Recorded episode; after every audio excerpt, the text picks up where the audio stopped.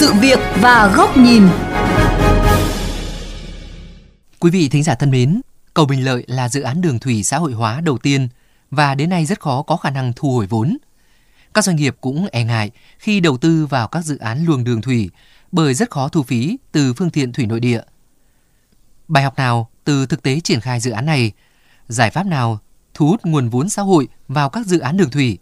Phóng viên Quách Đồng của VOV Giao thông sẽ đề cập trong chuyên mục Sự việc và góc nhìn hôm nay.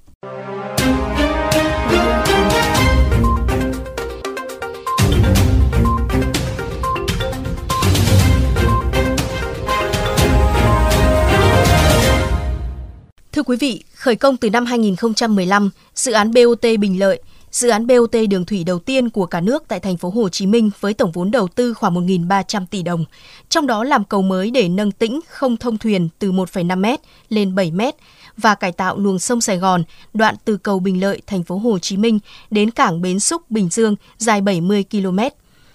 Tháng 9 năm 2019, nhà đầu tư đã thực hiện xong cầu sắt Bình Lợi và năm 2020 đã hoàn thành việc tháo rỡ các nhịp cầu sắt cũ, giúp các tàu tải trọng lớn không phải nằm chờ nước rút mới qua cầu như trước đây. Đại diện công ty cổ phần đầu tư và phát triển đô thị xanh, một trong các bên liên danh dự án cho biết, theo phương án hoàn vốn, các tàu có tải trọng toàn phần từ 300 tấn trở lên khi đi từ cầu đường sắt Bình Lợi đến cảng Bến Xúc và ngược lại sẽ phải thu phí. Nhưng đến nay, cảng An Sơn mới đầu tư một phần, cảng Rạch Bắp chưa đầu tư nên dự án không có nguồn thu hoàn vốn.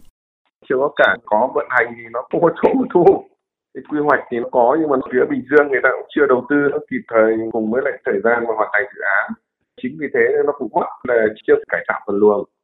Ông Lê Minh Đạo, Phó Cục trưởng Cục Đường Thủy Nội địa Việt Nam đánh giá, theo các phương án thu phí ban đầu, việc thu phí chỉ thực hiện đối với những phương tiện sau khi nâng khoảng tĩnh không cầu mới qua được và việc thu phí thực hiện tại các cảng bến. Tuy vậy, việc chậm thực hiện đầu tư các cảng bến khiến vỡ phương án thu phí của nhà đầu tư. Các cái phương án mà thu phí đưa ra thì nó vẫn đều có những cái hạn chế bất cập, kể cả việc là đảm bảo thu đúng, thu đủ, cũng như là vướng những cái văn bản quy phạm pháp luật liên quan cho nên là đến thời điểm này thì phương án tổ chức thu phí là nhà đầu tư vẫn chưa xây dựng được. Đánh giá về điều này, ông Lê Anh Sơn, Chủ tịch Hội đồng Quản trị Tổng Công ty Hàng hải Việt Nam cho biết, đây sẽ là một trở ngại khi thực hiện thu hút nguồn vốn xã hội vào hạ tầng đường thủy. Bởi để thu hút nguồn vốn xã hội hóa, đòi hỏi Bộ Giao thông Vận tải và các địa phương phải nhất quán trong quy hoạch và thực hiện quy hoạch. Theo ông Sơn, lời giải cho bài toán này là thực hiện theo phương thức BT hoặc BOT. Nhà nước có thể có những cầu cảng giao cho họ hoặc những vị trí để hoán đổi cho họ vị trí mà có thể phát triển được một cái hạ tầng về cảng nội địa mà hấp dẫn được thu hồi được vốn thì nên cũng nghiên cứu còn nếu không ấy, câu chuyện này là chỉ có vốn ngân sách nhà nước bỏ ra thôi ông Trần Đỗ Liêm Chủ tịch Hiệp hội Vận tải Thủy Nội địa Việt Nam cũng cho hay rất nhiều dự án xã hội hóa nạo vét tận thu luồng đường thủy hiện nay cũng không kêu gọi được nguồn vốn xã hội bởi thu không đủ bù chi. Theo ông Trần Đỗ Liêm, cần có các cơ chế khác tạo điều kiện cho nhà đầu tư thu hồi vốn. Trong đó việc cho phép doanh nghiệp sử dụng quỹ đất hai bên bờ cần được tính đến. Phải có chính sách về đất đai, tức là nhà nước phải làm sạch cái quỹ đất đó và cho các người dân người ta khai thác cái đất đó. Người đầu tư người ta khai thác cái đó thì người ta mới bỏ tiền ra người ta làm được, thì người ta mới có thu hồi. Cơ chế đặc thù để tìm nguồn lực cho ngành đường thủy cũng được tiến sĩ Lê Đỗ Mười, Viện trưởng Viện Chiến lược và Phát triển Giao thông Vận tải đồng tình, bởi có những cảng có quỹ đất nhưng nhu cầu hàng hóa, nhu cầu doanh nghiệp không có. Ngược lại, có cảng có nhu cầu hàng hóa lại hạn chế về quỹ đất, nhất là các đô thị. Có một nghiên cứu kỹ càng hơn, giả soát lại trên các hành lang vận tải chính hiện nay đường thủy đang khai thác để xác định chỗ nào chúng ta có thể chuyển đổi được để chúng ta làm để đáp ứng và phát triển kết cấu hạ tầng đường thủy. Như thế nó mới quan trọng. Các ý kiến cũng cho rằng nếu có những đột phá về chính sách và hành động gỡ bỏ những nút thắt nói trên thì vận tải thủy nội địa mới có thể phát huy, nâng cao năng lực vận tải, góp phần xứng đáng đúng với tiềm năng, vị thế của lĩnh vực này.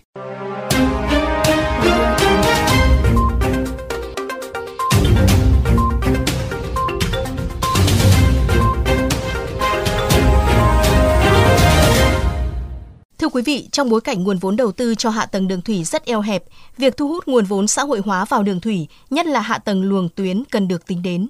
Tuy vậy, điều đó chỉ thực hiện được khi nhà đầu tư nhìn thấy tiềm năng và lợi nhuận.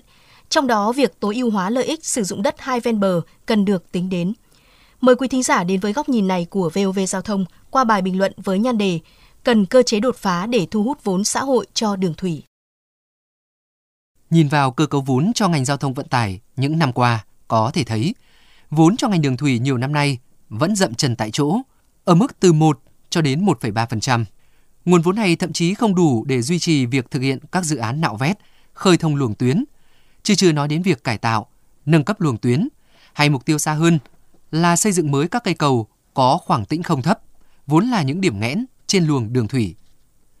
Trong cái khó, ngành đường thủy cũng đã đề xuất và được Bộ Giao thông Vận tải chấp thuận phương án thu hút nguồn vốn xã hội và việc phát triển hạ tầng đường thủy, từ việc nạo vét luồng đường thủy đến việc đầu tư xây dựng cầu mới để nâng tĩnh không cầu tại một số tuyến trọng yếu có nhiều phương tiện đi qua.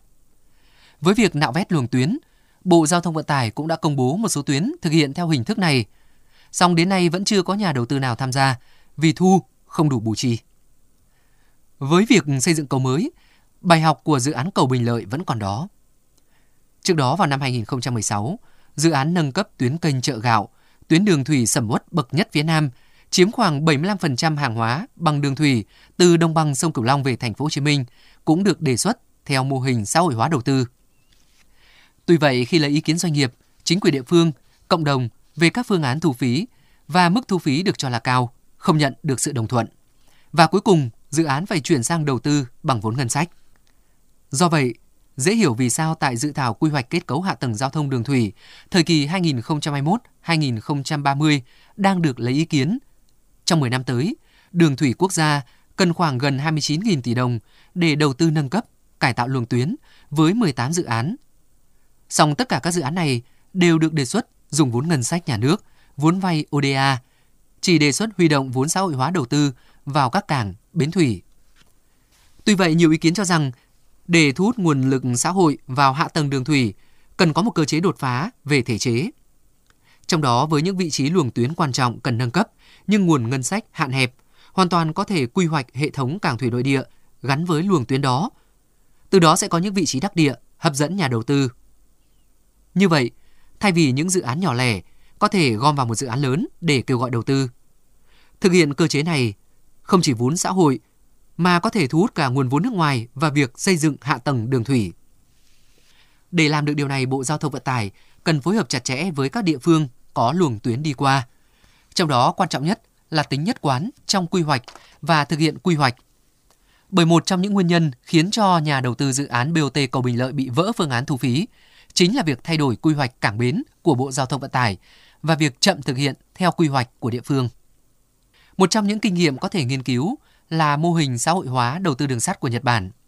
Những năm trước, khi vận tải đường sắt Nhật Bản được cổ phần hóa, nguồn thu chỉ dựa qua bán vé nên bị lỗ. Sau đó khi nhà nước cho phép doanh nghiệp khai thác từ phần đất xung quanh các nhà ga lớn với quyền sở hữu khai thác từ 50 cho đến 100 năm, doanh nghiệp đầu tư mạnh mẽ và có lãi. Từ phần bất động sản được khai thác, doanh nghiệp đầu tư xây dựng phát triển hạ tầng và dịch vụ thương mại, du lịch để bù đắp cho chi phí đầu tư vào hạ tầng đường sắt. Nếu có và thực hiện được cơ chế này, các bên đều có lợi. Địa phương có cơ sở hạ tầng, doanh nghiệp có thể thu lợi từ việc khai thác quỹ đất được quy hoạch. Nhà nước được hạ tầng đường thủy đáp ứng được nhu cầu phát triển, khai thác được món quà trời cho là hệ thống luồng tuyến đường thủy chẳng chịt của đất nước.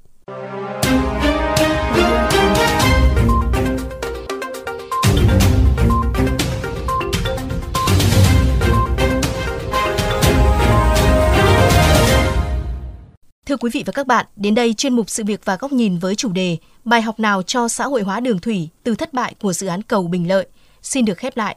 Quý thính giả có thể xem lại nội dung này trên vovgiao thông.vn, nghe qua ứng dụng Spotify, Apple Podcast trên iOS hoặc Google Podcast trên hệ điều hành Android.